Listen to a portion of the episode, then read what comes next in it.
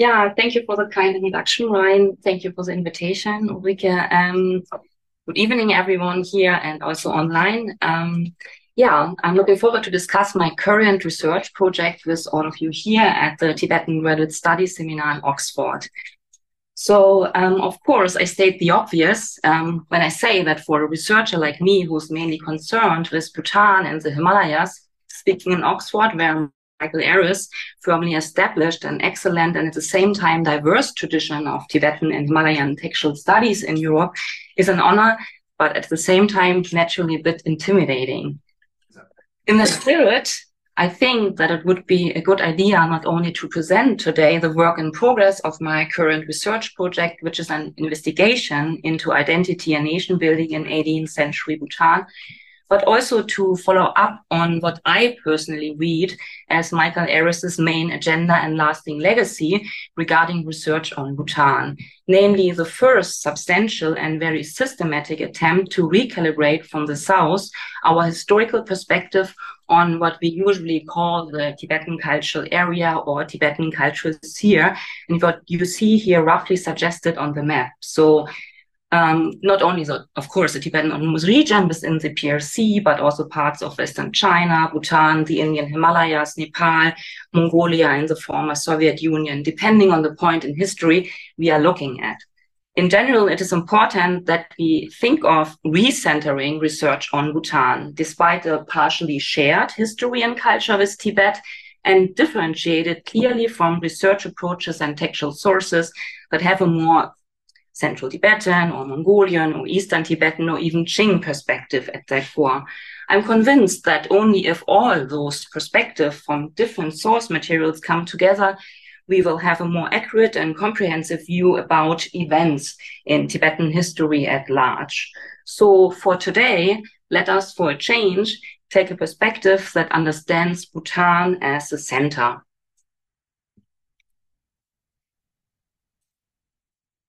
Today, in the first part of my talk, I will briefly introduce Bhutan's religious and political history between the 17th and 20th centuries. To begin with, such contextualization is crucial for our discussion, as in fact, Bhutan's development path is not only vastly different from Western nations, but also from the rest of the Tibetan cultural area. Then I will present key features of my analytical framework from the field of religious studies that focuses on social differentiation processes, epistemic structures, and identity, and that operationalizes my historical philological research on the Bhutanese empirical materials. In both the second and third part of my talk, I will introduce different empirical materials, so the textual sources I use, explain the historical and social context, context and how I approach them to address the issue of identity and nation building processes in Bhutan from different angles. Based on these examples, I will show how crucial the multidimensional relationship between religious doctrinal identity, socio-cultural identity, identity policies, and the entangled history for Bhutan for these processes of nation building were and still are. More in detail, in the second part, I will turn closely to the 18th century that I interpret as the formative period and critical juncture for identity and nation building in Bhutan. I will introduce the Bhutanese legal code from 1729 and related textual sources, but also activities on the ground that provide important insights into how identity policies and collective socio-cultural identity building substantially supported nation building. Then in the third part, I will zoom in on the individual perspectives, the identity and agency of Bhutanese Buddhist masters as important intermediaries in Bhutan's entangled history with Tibet, quite turbulent history with Tibet. Here I will exemplarily look at doctrinal, but also autobiographical and biographical sources written by those Bhutanese Buddhist masters. And finally, I will close with sharing some brief reflections.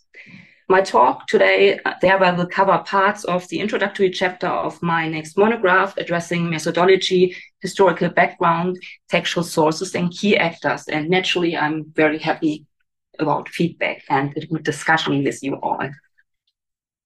A quick technical note before I start. As common in Tibetan textual studies, I have transliterated classical Tibetan terms in Wylie and use for the few Sanskrit terminologies the International Alphabet of Sanskrit Transliteration. However, I spell Bhutanese and Tibetan names and places according to Tournadre and Germano's simplified phonetic transcription and stand of standard Tibetan. Moreover, to avoid excessive referencing and name dropping throughout my talk and on the slides, there's a comprehensive bibliography with all the primary and secondary sources that are the basis of my talk, and I'm very happy to share it if you're interested in that. Now, providing first a bit of historical background. In the Tibetan cultural area in the first half of the 17th century, three Buddhist governants established the so-called joint twofold system of governance. This form of Buddhist governance was, and in Bhutan still is, characterized by a very intricate relationship between the societal spheres of religion and politics, but also law and economics. As first, Bhutan was founded under the rule of a charismatic tantric Buddhist master, Shabdrung Namgyal, hereafter Shabdrung, in 1625-26. Then we have a little later in 1642, Tibet under the fifth Dalai Lama, which is for sure the most researched on of these governments until today, and Sikkim with the Buddhist king Phuntsog Namgyal. Do they have a little spirit somewhere inside? for Halloween with the lights. These three governments Bhutan, Tibet, and Sikkim, while all going back to earlier Tibetan and Indian political thought and societal ideals, so had significant differences in their respective institutionalization and organization laid out, for example, in their respective legal codes. In Bhutan, under the unifying figure of Shabdrung, two branches of the government were institutionalized. The regent of Bhutan was supposed to exercise political power, while the chief abbot of Bhutan overlooks the religious institutions. Here, this Buddhist form of governance is symbolically depicted on a Bhutanese scroll painting. We see Shabdrung in the center with the regent and chief abbots of Bhutan standing slightly below on each of his sides. As such, I understand this form of Buddhist governance not just as a dual government, as it is often translated. It is important to emphasize that the two branches of religion and politics, differentiated though in many ways, are still joined together, sometimes symbolically, of course, and sometimes institutionally by the overarching figure of a Buddhist master or Buddhist king. Also equating this arrangement with a theocracy, so rule by God, literally, or hierocracy, rule by priest, uh, may be tempting from our Western perspective, but falls too short. It is necessary to identify and describe more in detail the exact nature of this joint, united aspect in those different forms of governments in Bhutan, Tibet, and Sikkim. In addition to complicate matters, as most of you well know, we have quite different terminologies in the Tibetan language that were often not randomly chosen or just interchangeable as in the Bhutanese case, there's a clear preference for Chosi Songjuk. I began to translate in my publications as joint twofold system of governance in kind of abbreviated form. And in a more comprehensive form, when I'm talking to other Tibetologists as today, I would translate as joint twofold system of spiritual temporal or secular spiritual or religious secular or religious royal governance, depending on translation preference for true and Si and historical context. I indeed think that it really matters which etic, here English terminologies, with a sometimes century-old burden of implicit and often even unconscious Western cultural connotations we use to describe our empirical cases. This is also an essential first step when we want to employ less Anglo and Eurocentric analytical frameworks, a point I will come back later to in my talk. Then, when we move forward in time since the 17th century, Bhutan underwent two significant changes in its political organization and institutions. The absolute hereditary monarchy was introduced in 1907 under the first king Ugyen Wangchuk, and in 2008 Bhutan was transformed into a constitutional monarchy under the fifth king Jigme Khesar Namgyal Wangchuk. We can therefore say that Bhutan, in fact, undergoes a very recent democratization process as a Buddhist constitutional monarchy that is guided by the ideas and policies of gross national happiness. Very simplified, but to get an idea, gross national happiness is an alternative sustainable development model and path that rests on four pillars good governance, sustainable socio-economic development, preservation and promotion of a vibrant culture, and environmental conservation. After this brief introduction into the history of Bhutan between the 17th and 20th centuries, I would like to address more in detail how I then developed my analytical framework to investigate identity and nation building in Bhutan. The crucial point to consider when we are looking at nation building in Bhutan is that this joint twofold system of governance has been existing uninterruptedly from the 17th century until today as a form of institutional social differentiation, but also epistemic structure. Of course, today in a very transformed and modernized way. Under epistemic structures, I understand here, for example, Bhutanese and Buddhist emic taxonomies, classifications, and knowledge systems that are underlying social structures and that can be diachronically traced as influential for the development and change of those social structures over time. These, for example, include concepts of Tibetan Buddhist ethics, rule, territory, societal cohesion, and so forth. As we see here, Shabdrung's joint twofold system of governance was explicitly renewed in the constitution of the Kingdom of Bhutan in 2008 and is today represented by the fifth king of Bhutan as a head of state and as a Buddhist.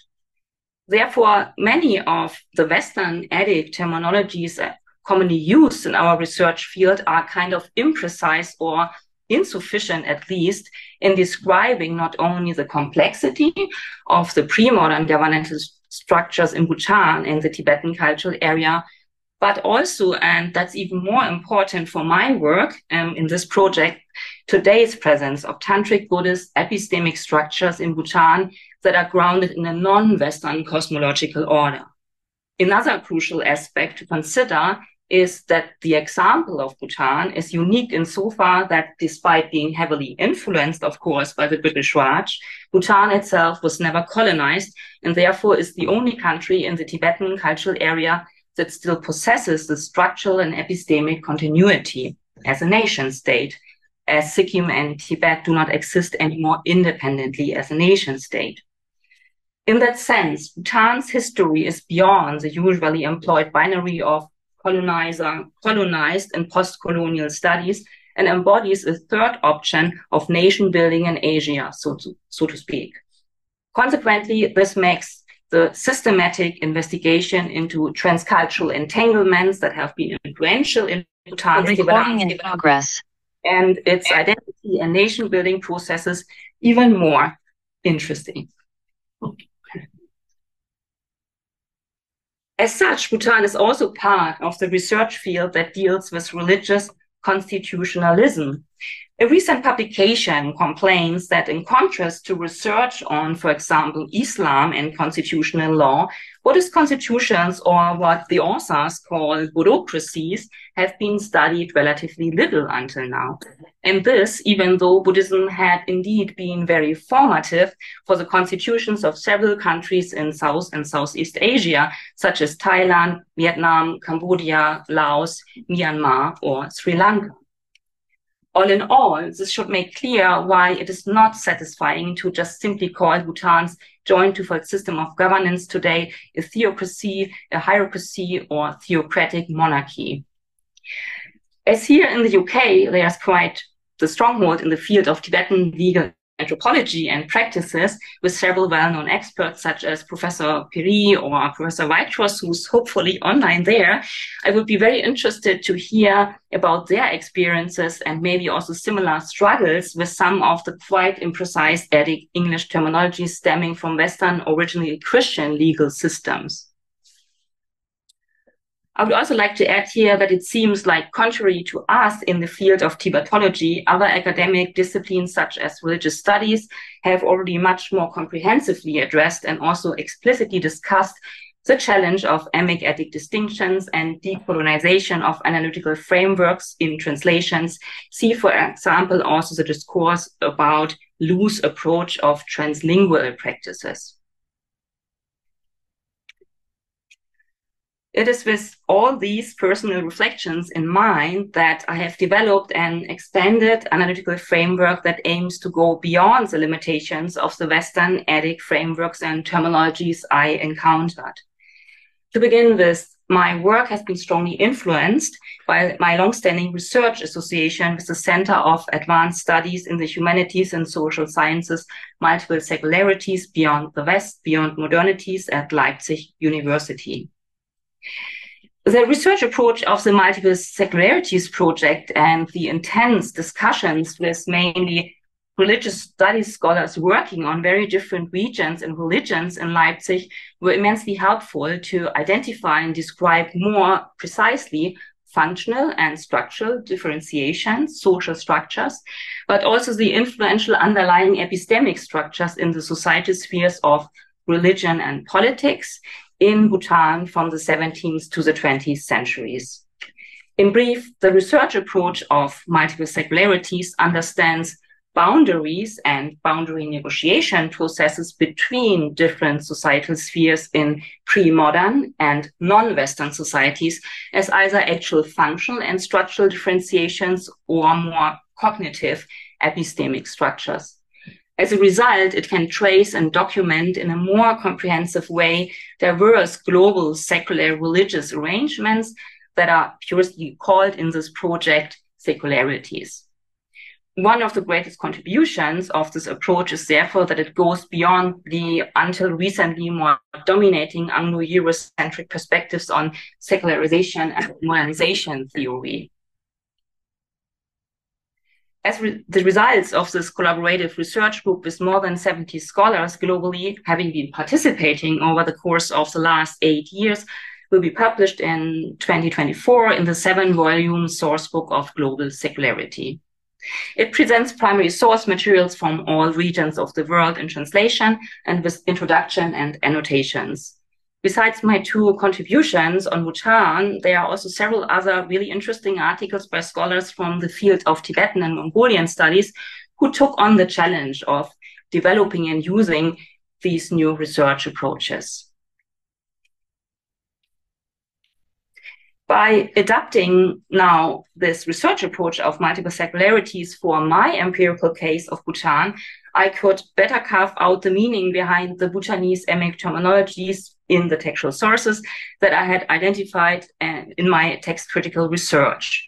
I was then able to describe the above mentioned pre-modern social differentiation processes between the spheres of religion and politics, but also partially law and economics, along with the underlying epistemic structures within the joint twofold system of governance more accurately. In a second step, and from a diachronic perspective, I identified what I call areas of interest. So important markers where boundary negotiation processes within the structure of the joint system of governance had taken place in Bhutan over time. This means that as a result, I kind of better understand Bhutan's development path, so to speak, the bits and pieces that are part of this process. In some, in that way, I can describe more accurately the complexity of the relationship between different society spheres in Bhutan in the past, but also the relevance of Tantric Buddhist epistemic structures in the present, which allows for a more systematic comparative perspective in conservation, uh, in um, talking with other scholars in other disciplines, that is also less Anglo-Eurocentric. So much for now about my analytical framework that operationalizes my work with the actual empirical materials. Let us now, in the second part of my talk, turn to empirical materials and more in detail to the 18th century. To understand why the 18th century is such a crucial time for identity and nation building in Bhutan, we have to return once more to Shabdrung, the founder of Bhutan in the 17th century. His assumed death in 1651 was kept secret for an incredible time span of over 50 years, disguised as a secret meditation retreat. Similarly to the situation of the fifth Dalai Lama, whose death had been concealed by the regent Sangye Gyatso for a period of at least 15 years. So at the end of the 17th century, to put it in Michael Aris's very poignant words, I quote, we are faced with the odd situation that during these years, the Tibetan and Bhutanese states were both ruled by corpses, in a manner of speaking, quote end. When Shabdrung's death was eventually disclosed at the beginning of the 18th century, sometime between 74 and 77, naturally, as Shabdrung had been such a charismatic Buddhist ruler and tantric master, he left behind a substantial power vacuum with serious struggles about his succession. Consequently, to counter the long lasting negative repercussions and following instability of both political and religious institutions, identity and nation building played an extremely important role henceforth. We can deliberate efforts to strengthen the deliberate efforts to strengthen a new Bhutanese identity in various societal areas with, for example, identity policies addressing religious doctrinal, but also socio-cultural identity. Examples of these identity policies to tackle crisis and foster national integration are the codification of monastic and civil laws and administration, the commissioning of religious and political histories, patronage of mass manuscript and block printing projects, the building of monasteries and standardization of higher monastic education, but as well highly innovative early public mass media, we could say, in the form of stone wall inscriptions that John Ardussi has pointed out as very particular to Bhutan. Furthermore, we find the enforcement of a new Bhutanese dress code and social etiquette and hierarchy. These identity policies we find also richly documented in the Bhutanese legal code from 1729 that was composed by the 10th chief abbot of Bhutan, Tenzin Chogyal, on behalf of the 10th regent of Bhutan, Mipam Wangpo. However, we should not imagine this work just as a dry legal codex, but as a work that conveys important Buddhist ethical principles and a political philosophy embedded in Tibetan Buddhist tantric cosmology. It is ornamented by numerous vivid quotations from other text genres such as Buddhist canonical and extra-canonical works, advice literature for hulas, proverbs and sayings, and former verse stories of the Buddha.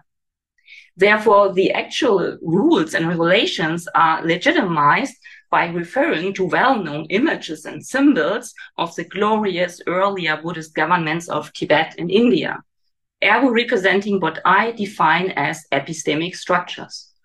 This was, of course, an effective means in creating meaning and authority within the Buddhist polity in Bhutan at the time of strife, crisis, and discord. It should also be mentioned that this Bhutanese legal code from 1729 is a standardized version and very closely related to some earlier Bhutanese textual sources dealing with either monastic or civil law, as well as conceptions of Buddhist governance. Christoph Cüppers, for example, has also comprehensively uh, compared the Bhutanese legal code with the Tibetan regent Sangye Gyatso's guidelines for government officials. I've listed the earlier Bhutanese sources here, as you see. First, this is Shabdrung's personal seal, which is called the 16 Eyes. Shabdrung and also the later Bhutanese regents used the seal for communicating their religious and political authority over the territory of Bhutan.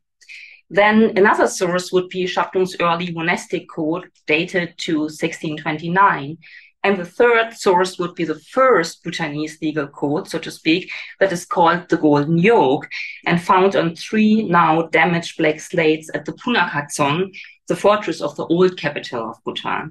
It was only very recently reconstructed and translated into English and we see it here on the photograph on this slide.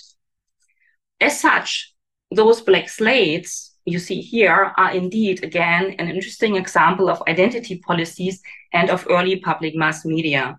Fortresses in Bhutan have always been important public places for the religious, political, and military elites together, for example, for religious and communal ceremonies and rituals that were supposed to protect the Buddhist country and its populace similar to Shabdrung, who had earlier used stone inscription enforcing Buddhist ethical behavior, law and order, and of course allegiance to him, the golden yoke was publicly visible. As such, the golden yoke should be understood not just as a text in which rules to be followed in society are laid out, but as a material object constructing and mediating meaning and identity and visibly claiming and legitimizing Drukpa rule. Another important aspect of the Bhutanese legal code from 1729 is that it draws sharp boundaries towards Tibet and the common Tibetan heritage, also very explicit. As a background, Shabdrung had escaped the Bhutan, Bhutan to Bhutan roughly a century before in 1616 due to an unresolved incarnation dispute with its son about him as a hierarch of Ralung Monastery. This had eventually resulted in the split into two Drukpa lineages, the Norsan, ergo then Tibetan and also later Ladakhi lineage, and Shabdrung's Bhutanese new southern lineage. At the same time, this had led to the foundation of the state of Bhutan, but also to warfare between Bhutan and Tibet for roughly a century thereafter. As a result, the originally own religious doctrinal identity as Bhutanese Drukpa Kagyu was newly constructed and we can say even reinvented to legitimize also political rule. The Bhutanese legal code from 1729 provides important insights into this prominent but very gradual and actually quite messy shift from a purely religious doctrinal to a more socio-cultural and then finally political interpretation of Drukpa that is also denoting the official Bhutanese national identity today. On the slide, we see an early example of this religious and political self-identification as Drukpa, expressed by Shabdrung on his personal seal, the above-mentioned 16 eyes, who proclaims, I am Drukpa, followed by a very provocative set of claims to legitimize his new rule in Bhutan. It is not surprising, therefore, that many of the emic terminologies and taxonomies that express Buddhist epistemes of the societal spheres of religion, politics, law, and economics in the Bhutanese legal code from 1729 have been abundantly appropriated to establish today's constitutional framework and the ideas of and policies of gross national happiness. Moreover, the ongoing in, in the ongoing democratization process, we find them prominently discussed in academic but also public discourses. To sum up, the Bhutanese legal code from 1729 and related historical sources are extremely valuable in providing not only a collective perspective on identity and nation building in 18th century Bhutan, but also on the transformation of the joint twofold system of governance over time until actually today.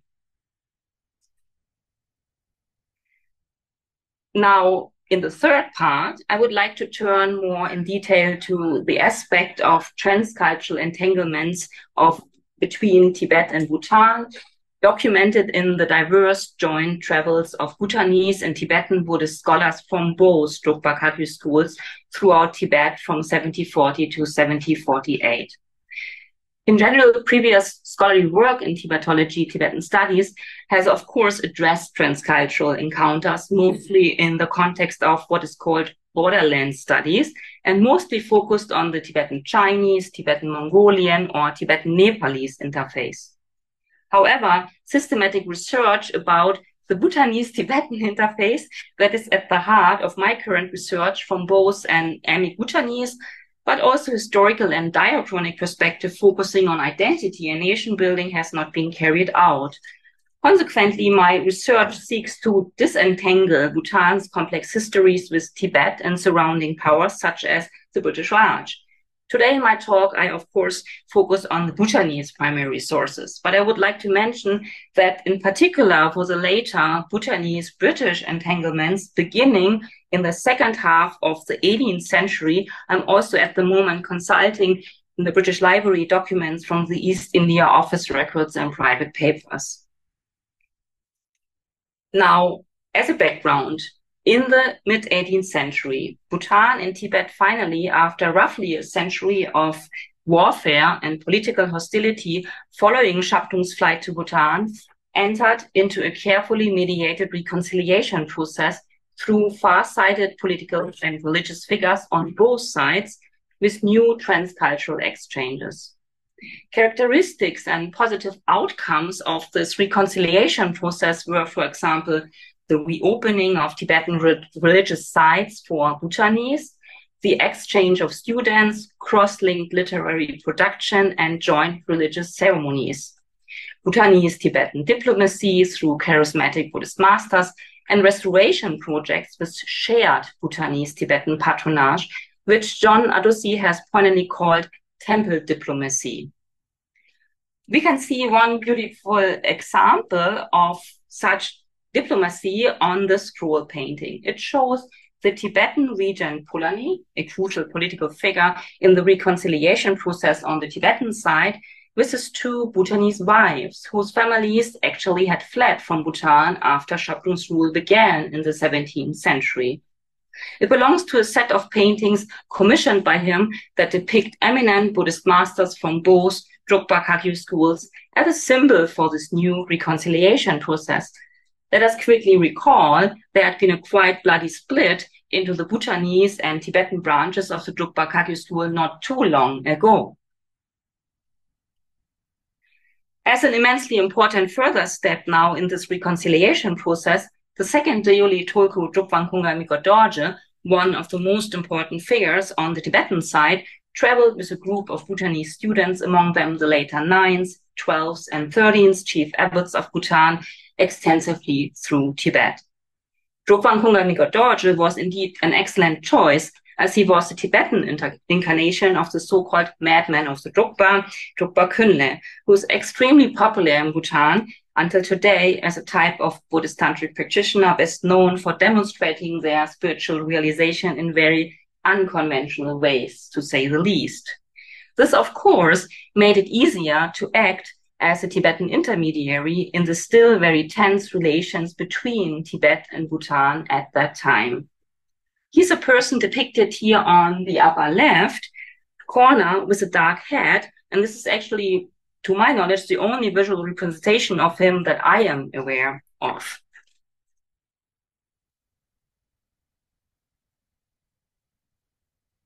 On these travels, we have to imagine those Bhutanese students, masters, later masters, being enrolled in one of the most prestigious higher monastic colleges in Tibet, namely Drepung, receiving important transmissions from different Tibetan Buddhist lineages and famous Buddhist masters, visiting sacred sites, but also meeting with important Tibetan political figures. These transcultural exchanges also elicited new struggles about their religious doctrinal identity and the exact positioning, doctrinal positioning towards the Tibetan branch of the Drukpa Kagyu school, despite a partially shared lineage of Buddhist masters. We clearly can trace how the Bhutanese scholars consecutively juggled with and constructed a new Bhutanese religious doctrinal identity by explicitly drawing boundaries towards the Tibetan Drukpa Kagyu school. This is exemplified in a fascinating cross-linked literary production of one root text and different commentaries from both Tibetan and Bhutanese Buddhist masters about the Mahamudra controversy, which is a crucial controversy in Tibetan scholasticism that began in the 12th century with the immense critique of one of the most eminent scholars of the Sakya school, Sakya Pandita. Today, I won't go into the nitty-gritty details of complicated Tibetan doctrinal debates. However, regarding my research, the important thing here is to understand that the religious doctrinal disputes of these Bhutanese masters at the intersection of religion and politics, and also at the intersection of Bhutan and Tibet, are a concrete factor in reinforcing identity and nation building. In any case, if you would like to read more about the Bhutanese perspective on Mahamudra and religious doctrinal identity building, you are invited to also consult my monograph um, that is also available in open access.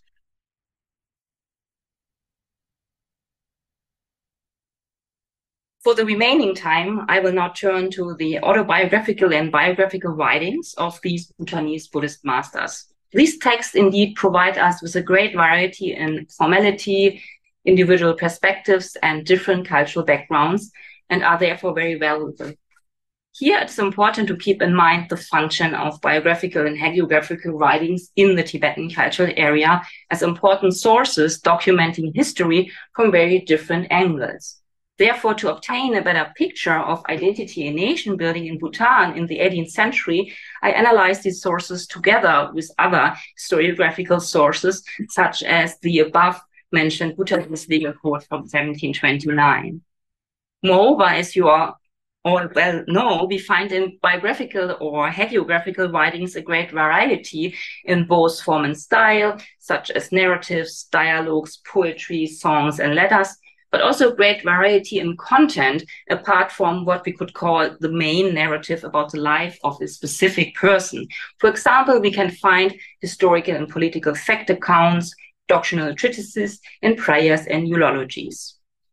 As also here, the usual etic Western literary genre designations of biographical or hagiographical writings do not really cover this immense breadth in form, style, and content are used as has been proposed here in Oxford, also the terminology of life writings. More specifically, at this point in my current project, I focus on the extensive writings of and about the ninth chief abbot of Bhutan, Shakya Rinchen.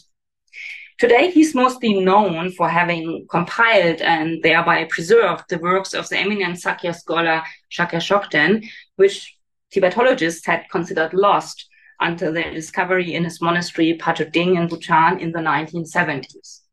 Also, he had considered himself to be an emanation of Shakya Chokden, and as I was able to document in my monograph, implemented important doctrinal concepts into his own intellectual agenda as Drukpa Kagyu. Apart from the very detailed work of John Ardussi, a systematic study of his life and role in identity and nation building processes in Bhutan and Tibet has not been undertaken, even though he was, in fact, one of the most illustrious figures and outspoken figures in the intellectual scene at that time. Here I consider particularly Je Shakya Rinchen's extensive personal writings, such as two different travelogues of his long stay in Tibet, auto and semi-biographical accounts, biographies of other religious and political figures, his letters and abundant personal notes that are found in his collected works and in other scattered texts. Many of the sources are available via BDRC, but also via the Endangered Archives program at the British Library. Current at, currently at my work with the Endangered Archives program, I'm looking into the relationship also and differences between these collections and texts.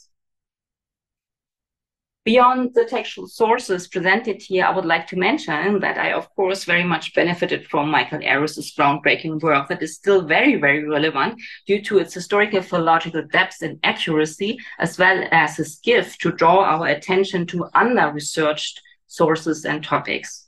He made numerous important Tibetan language historiographical sources accessible in the form of annotated translations with the original Tibetan text, including priceless footnotes and references to numerous other textual sources from the entire Tibetan cultural area. Moreover, considering his depths of knowledge, I'm very much looking forward to see his personal research notes that are housed in the ARIS paper collection at the Bodleian Library tomorrow, and which I may partially include into my research as well. So we will see how that goes. In sum, the writings of the ninth chief abbot Shakya Rinchen and other Bhutanese Buddhist masters will provide new insights into what role they played in identity and nation building in Bhutan during the complex and entangled history with Tibet in the 18th century. There's, of course, much more to say about my research project. However, for now, let me pull some strings together and explain this last slide a bit more. Today, I addressed how research on Bhutan can play an important role in diversifying our view on the history of the Tibetan cultural area in large, and how important it is to include a Bhutan-centered perspective, empirical perspective, into the conversation. I therefore argued for recalibrating the perspective on Tibetan and Himalayan history in harmony with how I personally understand Michael Aris's research again, agenda. In the first part, I presented the analytical and very theoretical framework that I use for my historical philological work on the empirical materials addressing identity and nation building in Bhutan.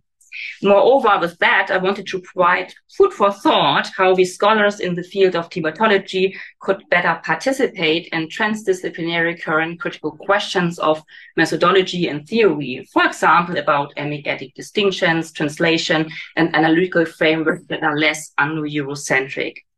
Then in the second and third part, I focused on my empirical example of Bhutan that shows how beginning in the 18th century as a crucial time for identity and nation building, as well as a critical juncture in Bhutanese history, the explicit religious doctrinal self-identification with the newly founded Bhutanese Drukpa Kagyu school began to transform into what today is the official national identity as Drukpa and as Bhutanese. In detail, I showed how religious doctrinal identity building and sociocultural identity building, identity policies, transcultural exchanges and entanglements in 18th century Bhutan were linked to each other and influenced nation building. My analysis is hereby based on diverse textual sources from different literary genres, representing both collective and individual perspectives, namely the Bhutanese legal code from 1729 and related historiographical sources, doctrinal writings about the Mahamudra controversy, and life writings addressing the joint Bhutanese-Tibetan travels. In the future, such historical analysis could also enable us to better understand contemporary societal challenges in Bhutan, for example, of religious pluralism and freedom, Drukpa nationalism, or gross national happiness. To conclude, as I laid out today, Bhutan indeed provides a unique historical and analytical setting as its development has been characterized by intense and crucial transcultural encounters with first Asian and later Western nations that influenced its trajectory substantially. But Bhutan was never colonized. Therefore, we can rightly say that Bhutan is still a missing piece in transdisciplinary discourses in area studies, but also global Asian studies beyond Tibetology. On that note, I would like to conclude my talk here, and I'm very much looking forward to your comments and questions now. Thank you.